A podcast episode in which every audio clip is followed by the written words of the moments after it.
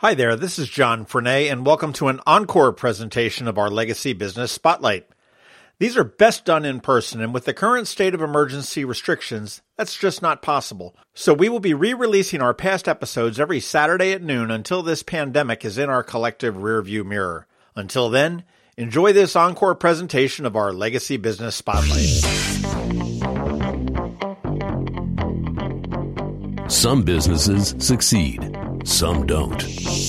Then there are those that seem to have been around forever. The true entrepreneurial success story. How did they do it? What was their vision? What makes a success? In this special episode for Eye On Annapolis, we speak with the true success stories, those business owners that have been around for decades, learn from their successes and failures. Now, here's host John Frenaye. We're in the cutest little shack on 92 Maryland Avenue. It's right at the corner of State Circle and Maryland Avenue with Elvia Thompson and Lynne Forsman, who are the founders of Annapolis Green. That's us, yes. Live in the flesh in this great little place right here that hopefully everybody has been into and checked out. And uh, all the great stuff that Annapolis Green is doing. Annapolis Green is, for those that aren't aware, is the environmental organization in the city of Annapolis, and they are. We're a different kind of environmental organization. So we're not out there uh, boots on the ground fixing streams, you know, fixing runoff. We're not focused on oysters, but we kind of cover the waterfront, no pun intended, uh, with lots of different types of programs to bring attention to the different ways that people can get involved in protecting the environment. Well, it's the whole it's the whole carbon footprint, if you will. It's, Yeah. reduce, reducing the carbon footprint, and certainly we can do some restoration of the bay. We can do some preservation of the bay, and um, but there's a lot of little things that we can do that make a huge impact, and that's where you guys really shine. And John, one thing just to, to chime in when we when we first started, it really was uniting and bringing some clarification to the environmental organizations here. A lot of people were confused of, of all the different acronyms, which one really does what, and and we were trying to bring everybody together for a platform so folks could better get a grasp of what was going on here locally, where maybe they might uh, want to align with what organization. So we started with our Green Drinks Annapolis, and that was a networking event bringing people together, uh, and almost at the same time an online uh, website that really provided a lot of that information that that kind of put us on our path to find out where our true niche was. And now, green drinks is that a that's not your thing? Is I mean that's, that's a national thing, right? International. international? International, yeah. They're about eight, eight somewhere between six and Maybe eight a hundred little, of them. yeah, about 600, and Yeah. maybe 30 years ago was formed over at the Slug and Lettuce Pub over in the UK. And it was simply a way for folks that were at that point employed in the environmental industry uh, to come together and just have a conversation over a cocktail. Yeah, so you could actually plan a vacation around green drinks around the world. So let's say you start in Buenos Aires and you. you know, this, this sounds this sounds Yeah. like a fundraiser for for Annapolis Green. To Oh, what a great idea! uh, so what we did is we made it our own, and actually they're all different. You know, some people are thrilled that they get 24 people together on the fourth Friday at the same bar all year long. That's not us. We move it around. We move it around, um, trying to showcase places that are at least taking some steps toward sustainability, and and to get people to what would be new places for them. No matter where we go, the most popular restaurant, the most popular venue that isn't a restaurant, there are always people who've never been there before, even though they live here, which is amazing. But there you go. And we, we started with, uh, you know, maybe 20 to 30 people going around the room, kind of, you know, who they are, what brought them here today. And then we outgrew that pretty quickly. And now we like to pick a topic that we do each month and then bring in some exhibitors, bring in people to talk to it. So we, we have a very short program, but really the gist of it is networking. Well, I've been, I've been to a couple of them, and they're always well attended. I mean, you. Yeah. I, I'm guessing what do you have? Seventy-five to hundred is probably maybe Oh. even more. A hundred's probably the average. Sometimes it's more, Okay. um, depending on when, where, and what it what it's competing with. You know, what other And our topic. event. Yeah, Right. and the topic. I mean. I know you've had it at the former Lowe's. I know you've had it at the new home of the uh, Chesapeake Bay Trust in Eastport, which is a beautiful building. That was a good one. They've got there. I know. Homestead is a big repeat Yeah. for us. I think that's probably the longest standing each year back to Homestead, which we will be again in March. And we probably get close to two to two fifty at that yeah. one. Yeah, and mainly it's because people just at the end of winter, people want to see flowers. Sure. but we've also had it at unusual places like the Summer Garden Theater. Again, that was one of those spots where a lot of people put their hands up when we said, "Who's never been here before?" And in fact, one person said, "Oh, I've I walk by here all the time. I always wondered what that was." It's really so that just kind of reinforces also that although we are an environmental organization, we also see ourselves as as uh, a community hub because our belief is that if the community is not vibrant economically, socially, and environmentally, then it's not a strong community. So if the businesses aren't doing well, the environmental work isn't going to get done. You know, to some extent. That's legitimate. Yeah. Absolutely. Yeah. And the beauty of green drinks is it's since it's so loosely structured and um, kind of relates to anybody. We get government uh, attendees, we get business folks, we get homes and, and housewives and husbands and kids, sometimes older kids, um, just coming to find out a little bit more of what's going on in the community in general. So it in, in different types of businesses. Some green drinks, maybe it would be slanted towards architecture or you know a different you know similar group of people, but ours is pretty diverse, and I think that's what keeps it Well, I think everybody has there, there's something everybody can do to That's help right. out in in such a small Absolutely. way. Now, how did this start? This is nearly 15 years ago. Um, was did this start over like drinks, perhaps? Actually, no. written on a napkin. No.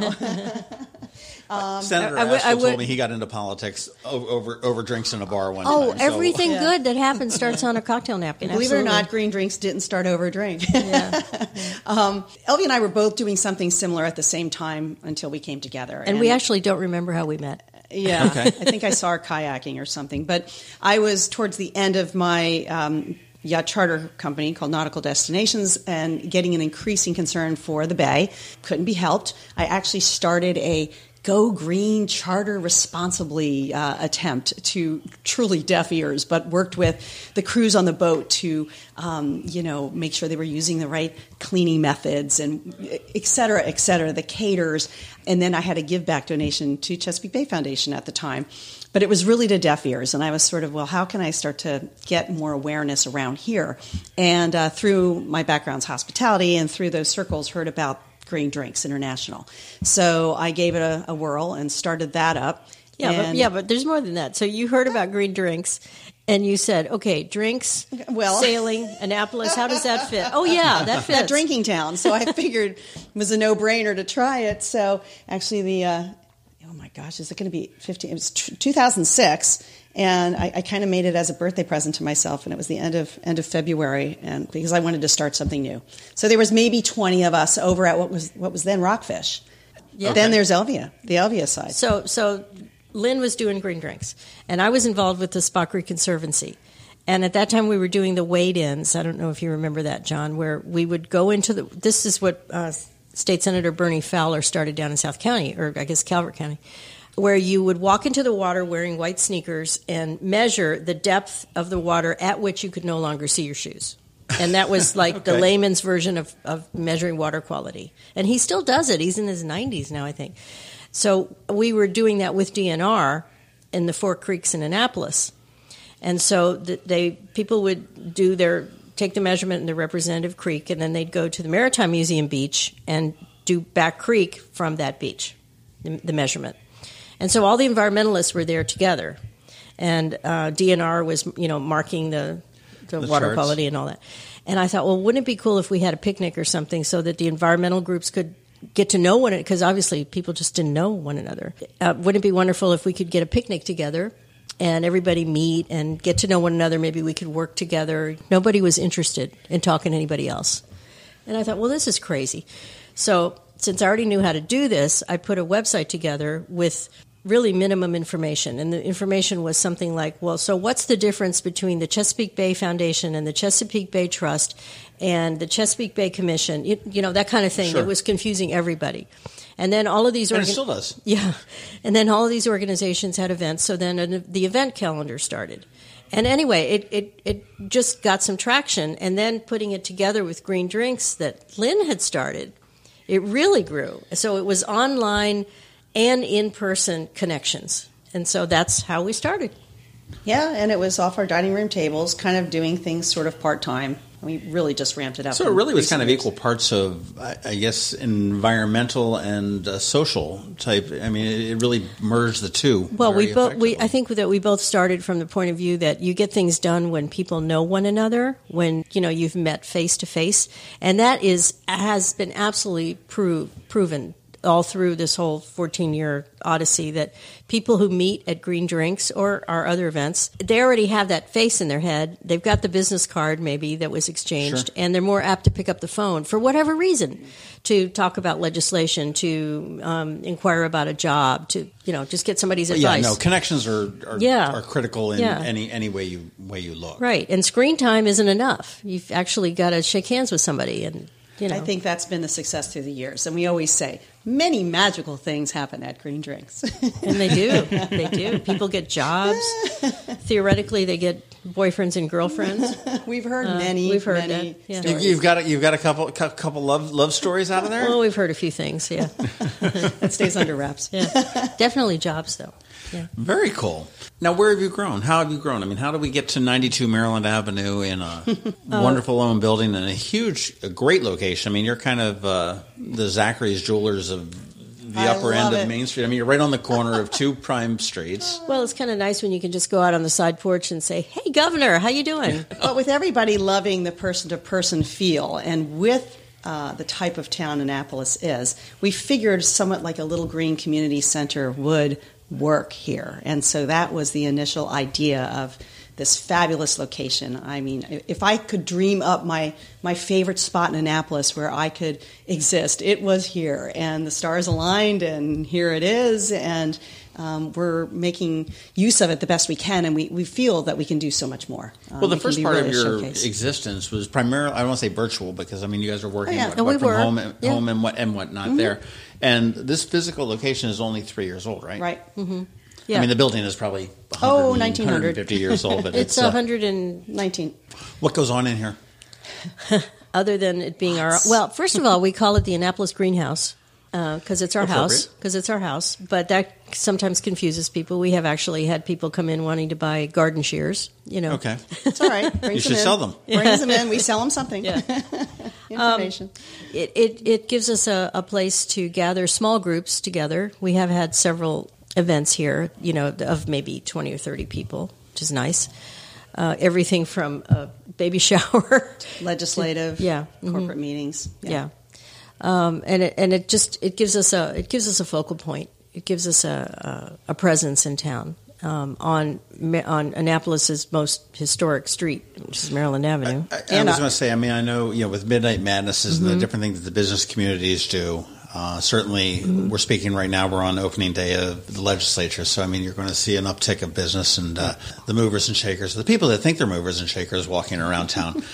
and you, you couldn't have asked for a better, better location. Right. And so we want to take advantage of the fact that we have this location and what can we showcase? Um, Well, and and luckily the building also comes with a fabulous garden. The first year we were here, we took out the non-native shrubs and everything Right. again with uh, tremendous help from Homestead Gardens. And so we we built a pollinator friendly garden and I call it the bee buffet. I mean, they love it. They lo- there are hundreds of bees out there in in the warm months. And then uh, the following year we redid the other half of the garden we kind of And- acquired that from our upstairs neighbor. yeah, we planted native plants, you know, ornamental plants, and then we we ran into an author who did an entire book on why not Brie Arthur. yeah, yeah why not uh, plant some vegetables in there with the plant with the flowers. So we did for the past couple of years. that we call foodscaping. Yeah. And that's the name of her book, too. Um, and it's just been great. And the secret sauce with our garden, both sides of the garden, the pollinator friendly. I know the answer to this. is compost. Is compost. Yes. Christmas crab compost. That's Elder. right. And it really is. It's it's just amazing how the, the vegetables, tomatoes, squash. Uh, this year, this last year, we did green beans. I mean, you, you name I it. I think we started with 12 plants, and Chesapeake Harvest um, Yeah. from the Eastern Shore donated those. And um, we were urban gardeners all through Mm-hmm. the year. We, we have friends come and harvest with us, and and we will again. Yeah. It seems so funny on this little poster size slide Yeah. talking about harvesting. Well, yeah. So, but the example can be is that everybody everybody ought to grow some of their own food, even if it's just one tomato plant. You know, because it it makes that connection with the earth. It, it's absolutely wonderful to be cooking in your house and go out and pick some herbs, or go out and pick a tomato and put it in whatever you're you're No, making. without it, without it, you know, and, and so we're we're the example here of that. And then then we extended it. There's been a lot of problem with the the state house grounds and the circle that the elm trees got the disease and, and had to be taken we used down. to be a completely shaded garden area, Yeah. and so we lost three massive trees, and now this is the sunshine that allows us to grow Right. what we do. So Yeah. So anyway, the city or somebody, I think it was the city, took out this big elm tree on the sidewalk and put in a sycamore, but a little tiny sycamore, you know, four inches across or something. Sure. But but that's all they did. And so the tree well, you know, the space around the tree was mud, and people were throwing cigarettes and litter and everything in it. So anyway, we called the city and said, "Look, what if we adopt this tree?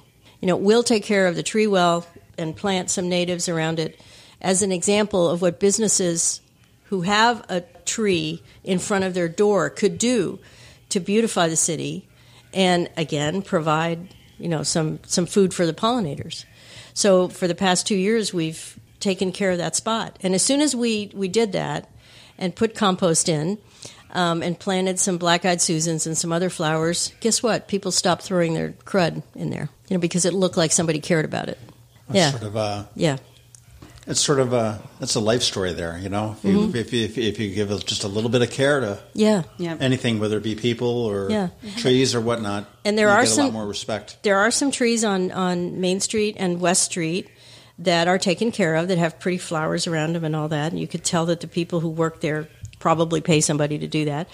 But there are others that are just pathetic that really need help. And it's not that big a deal to take care of, you know, a tree that's giving us oxygen and shade and So yeah, so we know when we make something beautiful Mm-hmm. that Yeah. it really decreases and the you know neglect, the trash, the litter. Yeah. Um, but that's another showcase that we have here, our dual bins that are right out front. That's right. Um, trying to showcase what Victor Stanley, which is a manufacturer here, a fabulous local company, also on our board. They are the containers that are approved by Annapolis to be used for trash and recycling. And But there's no recycling on Maryland Avenue or State Circle at all, except for our bins out here that were donated by Victor Stanley. So for two years, we took care of the trash. And why is that? Just because it's it's a commercial Yeah, yeah. So commercial businesses have to pay for their waste removal. and they, they don't have a recycling program for businesses Well, there is a or a mandated one, I guess. Um, actually, a business can sign on with the city for pickup if the business is al- already on a residential route. but in a commercial district, we'll say, Yeah, you know, yeah. Maryland Avenue, Yeah, Main but, Street, you know, West we Street, you- have- you, pay for your own trash removal. Yes, but we have trash containers here on Maryland Avenue and on State Circle, but it's only trash. It's not recycling. not paired with recycling, as there are a few on Main Street and definitely Right. down Mm-hmm. Yeah. at the dock. So anyway, for two years, the trash workers here were Lynne and me. So we would we would take care of the waste. We'd take it home essentially. Um, then finally, about what four or five months ago, Yes, it was a big moment. yeah, the public works director sent Thank you, us David an Jarrell. email, yeah, and said, "Okay, okay, I relent. We'll pick it up." Which is wonderful because let me tell you, I know we have done dumpster diving like you wouldn't believe, and and after what's it been 25 30 years of recycling in this country people still don't understand that a slice of pizza is not recyclable really it, it's yeah You know, I, I, I will say that I think that re, in terms of recycling, when I was growing up and it was just starting to become in vogue, if you will, it was the biggest pain in the ass you could possibly imagine. I mean, you were looking at the little tabs on the Coke cans to see whether they had the triangles and this and the green glass and the brown glass and the clear glass and everything else. And it was no wonder that everybody was just no. But now recycling is just so much easier. Uh, the cities and yeah. the county makes it, you just put it all in one container. And we convenienced ourselves into oblivion Yeah, Mm-hmm. sadly. because putting it all together, yeah, it's more convenient, but then Market it makes it makes people lazy as to what they and, and there's a lot of what's called wish cycling. Like, oh well, maybe maybe this is recyclable. I'll put it in there because that's what government said. If in doubt, put it in. Well, that's not the case anymore. Now there is very little market, commercial market for the stuff that could be recycled, for one. And secondly, even to this day, only something nationally, only something like 9% of what could be recycled actually is recycled. And yeah. Recycling has become a very big challenge. And mm-hmm. Yeah. So it used to be all about quantity when when you could send it to Asia to be processed. Now it's about quality because Asia doesn't want any of our stuff anymore. So now it's paper, aluminum, and high quality plastic. Everything else is worthless. So that's why we have a campaign, and a lot of other jurisdictions do too, to cut single use plastic. Things that you use for five seconds, like let's say coffee stirrers that are mm-hmm. not recyclable because of their size to begin with. But secondly, why would you make something that you're going to use for 10 seconds out of a product that will be with us forever? True. Right. Yeah, Why not? Why not use one that will be with you forever and just rinse it off in the sink? exactly. I mean, it Yeah. makes As in well, a spoon. Imagine that. Yeah. Well, well I, I know Yeah. Chesapeake Bay Trust is uh, shifting to all non. I know I'm going to get the wrong non-single-use plastics, Uh, and, Mm-hmm. Yeah. and they're you know they they said it's a challenge. Sometimes you sit there and you think about it. It's like, oh, I can do this better, and it's just a, a mindset. Yeah, uh, it- uh, the, exactly. A mindset. Why would you reach for a paper towel when you could use a cloth Mm-hmm. for a lot of things? I mean, if you're scooping out grease from a fry pan, okay, fine. But if you're just drying your hands at home for crying out loud, Right, right. why would you make more trash? That's you what they make blue jeans for. There you go. just right down on the. But the whole plastic free started with uh, two years ago, Elvia, when we did the whole "don't suck, sip responsibly." So, Well, in okay. I essence, want, let me, let me, yeah, we're getting we ahead. I, started want, it with I mean, a straw. th- there's three great things that you guys have really been Ah, behind, and we're going to okay. talk about them. Okay, we're going to talk about the styrofoam ban in the city as well as the Okay. county, and what's now coming through the state. And you guys weren't totally responsible for the state, but certainly had a big voice within the state and the county and the Oh, we city. did, we did testify on a state level. Oh yeah, too. yeah. You do the, and you've mentioned it three times about the compost, Mm-hmm. and this is your crab compost that you guys. it's like patented and secret recipe, special sauce, whatever you want to call it. But this is all the crap that comes out of the Rotary's Crab Feast every year because that is a 100% recycled event because of you two. And you take these rotten crab carcasses. And make them into beautiful things that can go into the ground and make your plants flourish. Well, we get it to the guy who does that. Okay, well, We'll Yeah. give credit. Yeah. yeah, yeah, t- take the Yeah. credit, buddy. Yeah. And then and then the other thing, which is uh, is the um, straws and the single use um, Yeah. The, the plastic straws. I mean, the plastic straws that came. I don't want to say out of nowhere, but it, it was. I mean, they're they're The turtle. they're non they're non recyclable. right, because of the size. They're there. They're an environmental hazard when they get into the bay. Um, and they never break down. you know, to They- the animals. they- they- so that's the thing about plastic. Plastic doesn't break, Break down; it breaks up into tiny little pieces, microplastic, which is in our bodies right now, John. I can't remember the number, but we eat like the equivalent of a credit card size of plastic every week or so. And these are uh, just to make it real simple, like little tiny little Microscopic. little Can't see it. balls of plastic that we don't know. Yeah, yeah. Um, but a credit card size, Mm-hmm. a, a credit card worth of plastic is ingested. Where do we ingest that from? Food. Okay. Yeah, yeah. Um, it's it's. I mean, it's a lot of. It's suspended in the air. I mean, it, it's in a lot of places, but it's in definitely in food. So if you eat any kind of seafood, any kind of crustacean, you name it, there there is plastic that is microscopic in in all of that, and we eat that. And this is from them eating it, from the animals eating it, and Mm, Yeah, And because and a, a lot just- of a lot of the plastic everywhere. The plastic ends up in our waterways and then ends up in the ocean and and, Wow. and continues to photo, uh, you know, fall apart because of the sun and other conditions. But the point is, it falls apart, but it doesn't go away. Doesn't go away. So that's why we're pushing so hard and have been for reduction of single-use plastic, like straws, Mm-hmm. like like uh, cutlery, and uh, lots of things. plastic plates and, and different things like that. Mm-hmm. Yeah. So so you were talking about mindset. Okay. So so here's here's the typical mindset. You're going to have some people over for dinner. Let's say a barbecue. And what do you do? You go buy plastic plates and you go buy Plastic spoons. right when you've got It's a easy darn and it's available. dishwasher right there in your own house. Why don't you just use the stuff that can be reused again? And it is it's not that people are bad or evil. It's just that they don't think. You know, It's so what you've always done. And Right. it's how you've been programmed. Been programmed by the great American marketing machine. Yeah. Sure. Yeah. No, I, well, that makes sense. So, so people said, okay, well, what do you? Why are you focusing on straws? Give me a break. What difference does a straw make? Said 500 million people every day.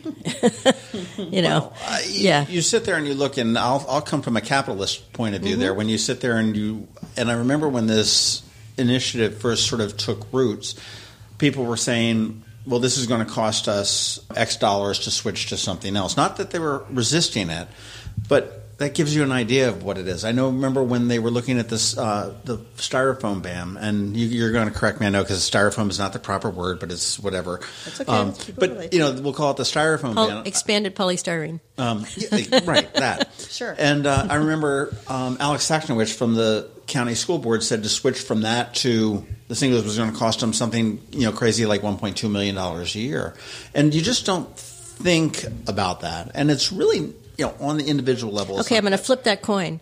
What example does it set for those kids when every single day at lunchtime They're throwing away. You're they're right. throwing away all this stuff? No, you're abs- you're absolutely right. being Yeah. subjected to it, you know. Yeah. Um, but it, it, and again, it's a mindset thing, and I am so impressed with the way that this business community embraced that. Mm-hmm. Uh, they were like, I remember Brian at 49 West was like, "I'm in." One of the first.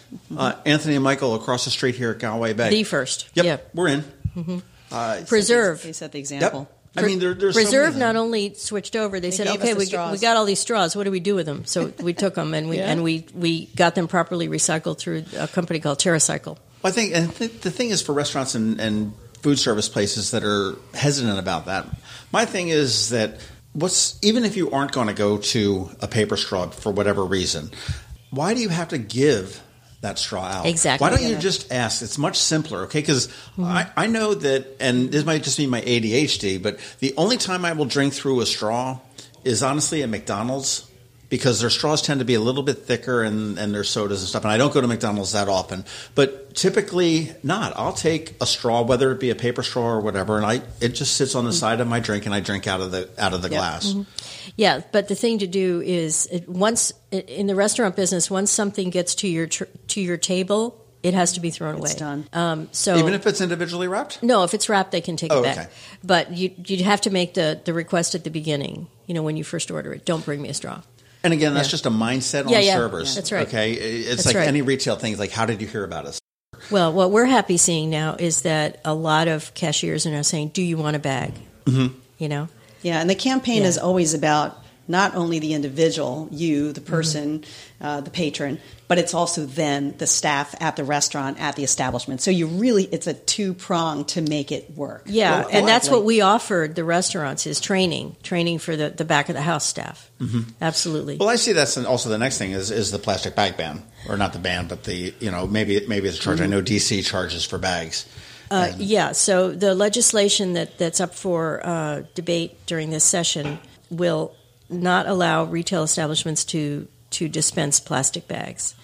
Um, and then there will be a charge for paper bags, but the charge stays with the business. So it's not a tax, it doesn't go to the government. Okay. It's, it stays with the business. But think about it this way when you go and you buy something and you're given a plastic bag, you've actually paid for that bag Sure. as part of the cost of whatever the product is. Sure. It's just re shift. Yeah, shifting that. Well, again, I think that, and my daughter went to school in D.C., and I mean that was a bit. Now, this is obviously the poor college kid, but I mean it was like, oh no, I'm bringing my own because Yeah. there's no way I'm going to pay a quarter for that bag. I And- always carry a little bag with me. Yeah. And and even myself, I mean, I typically would go to the Giant and I would turn around and, and get the plastic bags or the paper bags that were there. And now lately, I I say lately, and it's been probably about three years. I went and I bought the the three dollar canvas bag that they have, and they stay in my car. I just you Oh, know yeah. they're in the trunk of the car, and Giant and a lot of the supermarkets have made it very easy to. But the whole self scanning thing, and I find now it's very easy to be able to go in and. Um, set my bags up in Yep. the cart, walk through, I, I bloop, bloop, bloop, bloop, put my stuff in, I pack it, I go to the checkout, I scan it, put my card in, and I'm out. Yep. Yeah. And John, Oh. it's almost it's a two step program here because not only do you have the bags and you have them in your car, the next biggie is remember to bring them into the shop. That's Into the store. Too many of my friends. well, we're gonna get we're gonna get some new uh, grocery retailers here in, in, in this area very soon. right, but I know Lidl's coming That in. yeah, Yeah, and they don't give you anything. Right. And and Sam's Club hasn't given you bags ever. Right. and people don't seem to mind. So you know, it's just Mm-hmm. another way of thinking. No, no, and they, hmm. and they will turn around and they'll take. I mean, I know Sam's Club will give you boxes if they've mm-hmm. got extra boxes that are laying around and whatnot. Again, that's perfect. But but just to kind of close the loop on what we were talking about a minute ago about the straws. So first it was it was let's go from plastic to paper, and now it looks like we're going from plastic to compostables. In fact, the compostable straws look just like plastic straws. Mm-hmm. You know, So all plant based, yeah, yeah, not petroleum based. Exactly. Right. Yeah, which is much better for so many reasons. People need to ask in a restaurant if they're given a straw and it looks like plastic, ask the server, is this plastic or is it compostable? and for- hopefully they'll know. Yeah. Well, like for instance, at, at the, I've heard this many times at the Boatyard Barn Grill in Eastport, people will be outraged. I was given a plastic straw and I complained to the server, and then the server said, no, no, that's compostable. yeah. We got you. Yeah. We gotcha. Yeah. Let's talk about the um, crab feast. Yeah. And this, you, you guys have been very instrumental in a lot of festivals that have come into town, and and that has got to be the most egregious way to look at waste, if you will. When you look at a festival, when you get four or five or ten thousand people in there, all drinking out of plastic cups, mm-hmm. single-use plastic cups, just throwing their paper, you know, paper plates and everything else away. Mm-hmm. You've gone into any number of different festivals, and you've worked with the organizers to be able to bring in recycling bins trash bins to be able to get this separated. And the biggest one that you guys are doing is the world's largest crab feast here in Annapolis. And now the world's largest Largest zero waste. zero waste crab feast. Yeah, yeah. So um, it was actually Lynne who first uh, approached the, the Annapolis Rotary about that. Do you want to talk about that? 2013. Mm-hmm. Yeah. Um, and again, I came into this from a hospitality background, so it was just so apparent to me that there could be room to move on all these events and festivals that Annapolis had and how much waste that was being generated. So at that time, recycling was still much more of a profitable way to go. So we started with um, getting grants for dual bins that offered recycling and trash. Really, it was trying to divert as much as we could in the way of recycling.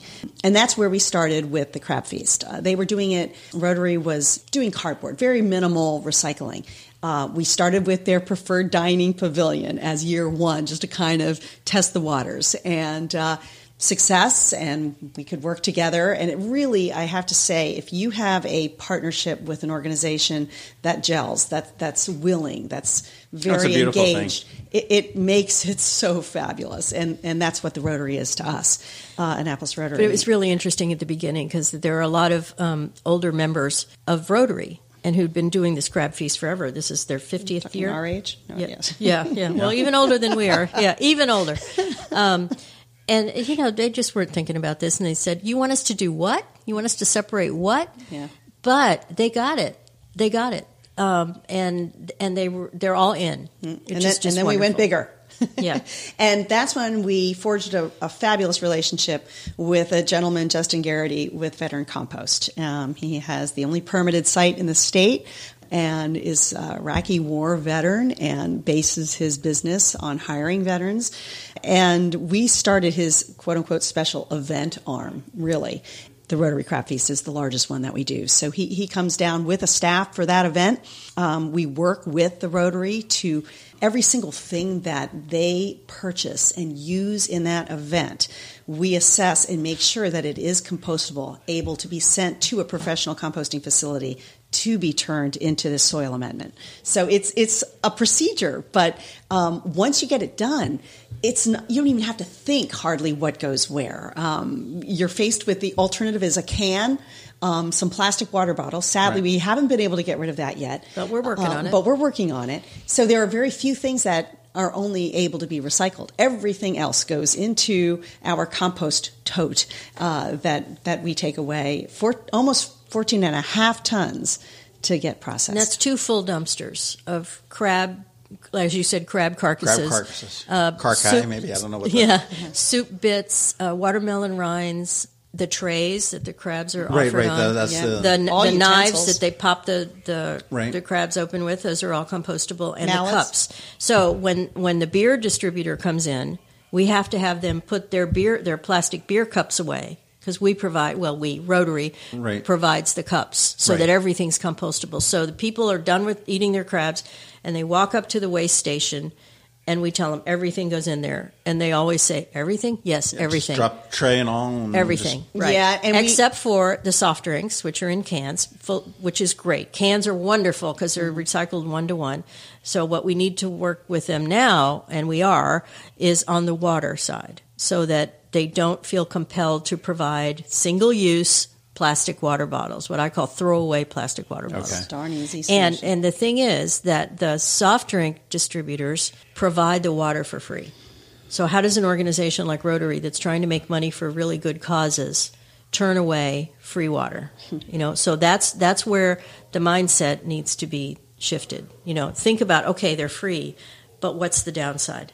The city has actually adopted in like a lot of their public places. I know the Pip Moyer Rec Center has the um, the fountains to Mm-hmm. refill the bottles, which which certainly do help. Yeah, well, that's a nice segue. Thank you. yes, which Uh, led us to yeah, yeah, which led us to uh, we had a campaign last summer called Plastic Free Annapolis, uh, which was paid for uh, through a grant that the city obtained from DNR, which was actually NOAA money. You know, it's the way things work.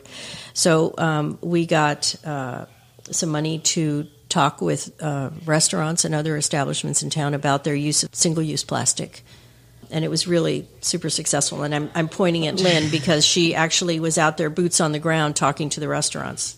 Yeah, we, we did this program um, along with the city, and it really was first to go and introduce the concept to the restaurants because they had the most of it going on, but then other businesses as well and residents on how they could take steps to be more plastic free in their life. So we actually put together a toolkit with, in a in a in a compostable clamshell, and we had examples, we had quotes, we had resources, we just had a lot of tools in this toolkit that the restaurants could take a look at, engage with, take steps with, um, and we actually went out on on the street and met with probably close to about 40 establishments um, in the course of uh, a month last Wow. August. Yeah, we were jamming. Highly successful, lots of interest. What was best of all is hearing the stories from everybody, just what they have done and their enthusiasm and where they were going and getting more ideas from what they were doing to share with the rest of the group. Sadly, our our grant and our tenure of this uh, experience kind of came to a quick close, but it's something that we really want to ramp back up again this year, not only for Annapolis, but to take it out into the county. Well, it's something that, like you say, even just a little thing out that they grab out of the toolbox uh, goes goes a long way if they Yeah. can do it. I mean, I, I don't think you guys expect them say to adopt absolutely everything that's in there, and it's not No. feasible for some people. But No, and- little and pieces will make not- a big. We don't want to eliminate all the plastic in the world. That would be crazy. I mean, if I if I go to the hospital, I want that stuff to be disposable. You know, um, but it's just it's it's the single use, mindless use of this product. but I one of the, the, the biggest takeaways from this was just again the enthusiasm of the different establishments and folks that were all in and what they had discovered on their own and in mentoring and sharing that information with the other businesses. So we kind of saw that there was a really great opportunity there to really build this momentum and getting the different places to talk amongst one another. And so that's that's like going to be phase two as we move forward. Yeah, you know, if we get if we get some funding, um, and we hope that we will, we'll be able to set up a peer to peer kind of thing where an organization that does this well, like the Irish Restaurant Company that owns Galway Bay and uh, Brian Boru Killarney, and Killarney and right, Pirates Cove. where they Ryan could they could be essentially the professors, you know, talking to other other restaurants. Um, now we do realize too that some of these decisions are corporate. You know, when you have a chain restaurant, um, and that's a lot more difficult to push. But you, you do the You get, best it, you, you, get can. it, you get it the other way. You turn around and then you have people supporting Yeah. locally owned restaurants, and uh, all of a sudden people stop supporting the corporate Absolutely. restaurants, they'll listen. But yes, then- and there's also the power of the pen. I write letters all the time. I write letters to the CEOs of companies, particularly companies that overpackage everything. You know how just everything's in plastic for crying out loud. Sure. So anyway, I write letters, and the letters start with "Dear so and so," and you have to do some research usually to get to who the heck is the CEO at this big company. And the letter says, "I want you to know why I didn't buy your product today." And I go into that, and I almost always get an answer. That would that would that would get the attention of Yep. pretty much anybody, I would think. Yeah, yeah. And Here's thing, here's why I walked by your restaurant and didn't eat. Mm-hmm. Oh yeah. yeah, yeah. But- Interesting. But, it, you know, and we hear from people all the time. I was in this restaurant and they gave me a straw without asking. I said, "Well, did you complain?" Well, no. So how do you think it's going to change if you don't complain?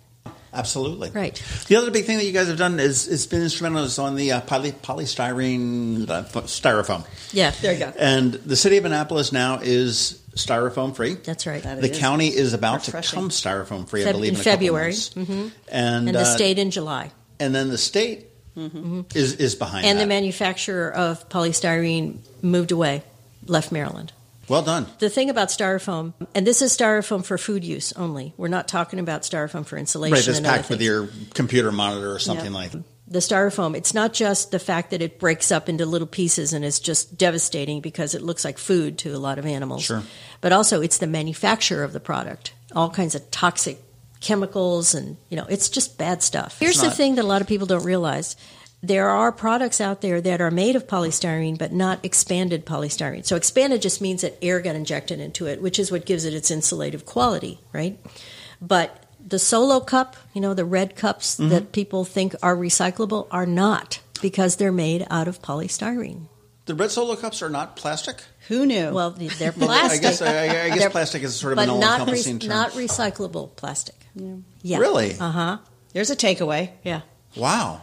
Uh-huh. Hey, universities, are you listening to this? I stuff? know. All those frat Right. When No. there are compostable cups available, and even if the compostable cup doesn't make it to a compost facility to be turned into compost, it's still better in the landfill than a petroleum based plastic That's, product. that's going nowhere. yeah. Right.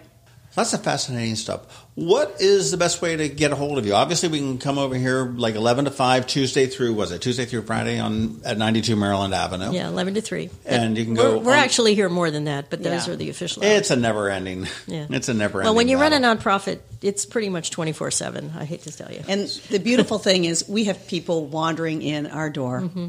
All the time. Yeah. It's it's great. It's great. Saying Curious. things like, yeah, what do you do here anyway? yeah. Got one of our board members that way.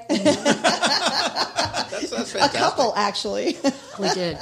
Um, website online. You're at AnnapolisGreen.com, Mm-hmm. and you guys are a registered 501c3. That we are. Or one of those kind of initial things. Yes. Which means that you can take money, and the people that give you that money can deduct it. Yes. Off of their things. So, do you have the ability to donate right online on your website? Yes. There's a big orange donate mm-hmm. button right at the top. That, that's right. And you can slide checks underneath the doormat Oh, out yeah. front. They check that every morning, I'm sure. Actually, we had. They are repairing our front door, and we won't have such a gap soon. You don't know that you don't know this, Lynne, but when we were selling the crab compost, I came in one day uh, over the weekend, and there was a twenty dollar bill stuck in the door jamb on the side porch. Oh, that's great. Somebody just took a bag and left twenty bucks. Oh, fantastic. Yeah. and, we've, and we've got honest environmentalists. That's awesome. We do.